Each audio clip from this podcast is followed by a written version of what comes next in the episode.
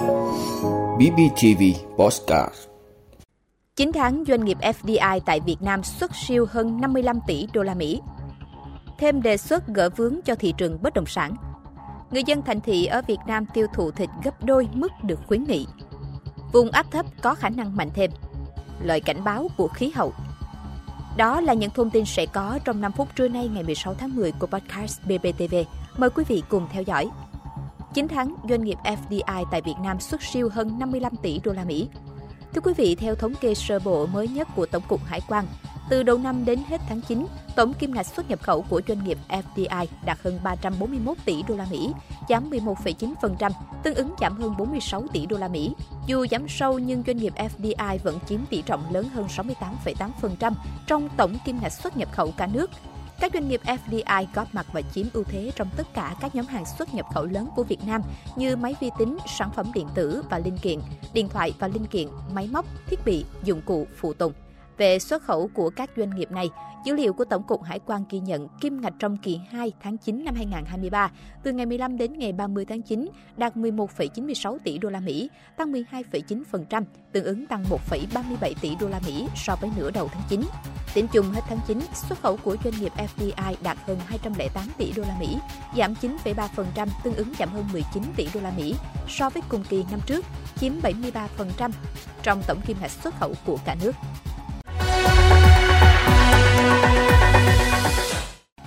Thêm đề xuất gỡ vướng cho thị trường bất động sản. Thưa quý vị, thực hiện chỉ đạo của Phó Thủ tướng Trần Hồng Hà, Văn phòng Chính phủ vừa chuyển thư kiến nghị của ông Lưu Trung Thái, Chủ tịch Ngân hàng MB tới Bộ Xây dựng để nghiên cứu hoàn thiện cơ chế chính sách về phát triển thị trường bất động sản. Trước đó, trong thư gửi Thủ tướng, ông Thái cho rằng hai trung tâm lớn nhất cả nước là Hà Nội, thành phố Hồ Chí Minh đang rất khan hiếm nguồn cung nhà ở do nhiều dự án gặp khó khăn kéo dài trong khâu cấp phép. Việc triển khai dự án bị chậm hoặc phải dừng dự án do vướng mắc pháp lý kéo dài. Sự mất cân đối cung cầu dẫn tới hệ quả giá nhà liên tục tăng và neo ở mức cao. Do đó, ông Thái đề xuất Thủ tướng yêu cầu Hà Nội và thành phố Hồ Chí Minh đưa vào kế hoạch phát triển kinh tế xã hội số mét vuông nhà ở xã hội và nhà ở thương mại hàng năm, coi đây là chỉ tiêu quan trọng để hướng tới cân bằng cung cầu thị trường. Đồng thời yêu cầu các địa phương có quy trình thủ tục phê duyệt dự án rõ ràng, công bố thời gian phê duyệt từng khâu, các dự án ven đô cần có quy hoạch và đầu tư quyết liệt để mở rộng không gian hai thành phố, Đối với đề án đầu tư 1 triệu căn hộ nhà ở xã hội, nhà ở công nhân cần thống kê cụ thể nhu cầu người dân từng địa phương, tránh đầu tư ồ ạt thừa cung ở từng địa phương. Bộ Xây dựng các bộ và địa phương cần thống nhất, giải thích rõ tiêu chí người được mua nhà để tạo thuận lợi cho người dân dễ dàng tiếp cận nhà ở. Người dân thành thị ở Việt Nam tiêu thụ thịt gấp đôi mức được khuyến nghị. Thưa quý vị, thói quen ăn uống thiếu lành mạnh, nhiều thịt, mỡ động vật, ít rau xanh và hoa quả của người Việt đã làm gia tăng các bệnh mạng tính như thừa cân béo phì, tăng huyết áp, đái tháo đường, gút, rối loạn mỡ máu. Trung bình một người Việt ăn 134 gram thịt mỗi ngày, trong đó có 95,5 gram thịt đỏ, trong khi nhu cầu khuyến nghị là 70 gram, dẫn đến gia tăng nhiều bệnh mạng tính. Thông tin được Viện trưởng dinh dưỡng quốc gia Trần Thanh Lương cho biết nhân lễ hưởng ứng Ngày Lương thực Thế giới 16 tháng 10. Tuần lễ dinh dưỡng và phát triển năm nay, Bộ Y tế đã đưa ra 5 thông điệp nhằm cải thiện sức khỏe. Trong đó, phát triển vườn ao chuồng để tạo nguồn thực phẩm sẵn có an toàn, tổ chức tốt bữa ăn gia đình, bữa ăn học đường đảm bảo đa dạng, cân đối, đủ dinh dưỡng.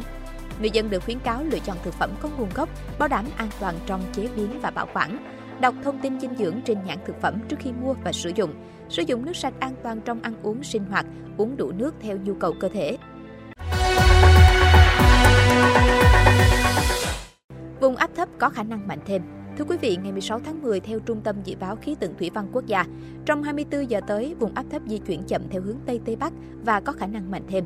Khu vực Thừa Thiên Huế, Đà Nẵng, Quảng Nam tiếp tục có mưa to đến rất to, với lượng mưa phổ biến từ 150 đến 350 mm, có nơi trên 500 mm. Hiện nay, giải hội tụ nhiệt đới có trục ở khoảng 14 đến 17 độ vĩ Bắc, đối với vùng áp thấp lúc 1 giờ có vị trí ở khoảng 13,7 đến 14,6 độ vĩ Bắc. 111,4 đến 112,4 độ kinh đông. Trong 24 giờ tới, vùng áp thấp di chuyển chậm theo hướng Tây Tây Bắc và có khả năng mạnh thêm. Ngày và đêm nay, vùng biển từ Quảng Trị đến Quảng Ngãi, Bình Thuận đến Cà Mau, khu vực Bắc Biển Đông bao gồm cả vùng biển quần đảo Hoàng Sa, khu vực giữa và Nam Biển Đông bao gồm cả vùng biển quần đảo Trường Sa, có mưa rào và dông mạnh. Vùng biển phía Nam Vịnh Bắc Bộ, vùng biển từ Bình Định đến Ninh Thuận, Cà Mau đến Kiên Giang và Vịnh Thái Lan có mưa rào và dông rải rác. Trong mưa dông có khả năng xảy ra lốc xoáy và gió giật mạnh cấp 7, cấp 8. Vùng biển phía bắc của khu vực Bắc Biển Đông có gió Đông Bắc mạnh cấp 5, có lúc cấp 6, giật cấp 7, cấp 8.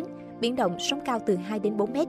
Ở vịnh Bắc Bộ có gió Đông Bắc mạnh cấp 5, có lúc cấp 6, giật cấp 7, cấp 8. Biển động sóng cao từ 1,5 đến 3 mét. Toàn bộ tàu thuyền và các hoạt động khác tại các vùng biển trên đều có nguy cơ cao chịu tác động của lốc xoáy và gió giật mạnh.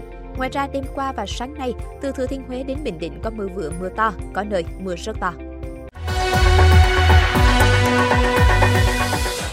Lời cảnh báo của khí hậu Thưa quý vị, khi hành tinh ấm lên bởi biến đổi khí hậu, các khu vực đông dân cư và kém phát triển ở Nam Á, Đông Nam Á và châu Phi sẽ là những nơi nóng nhất, có nhiệt độ và độ ẩm cao kéo dài hơn, vượt ngưỡng nguy hiểm mà ngay cả những người trẻ và khỏe mạnh cũng có thể phải vật lộn để tồn tại.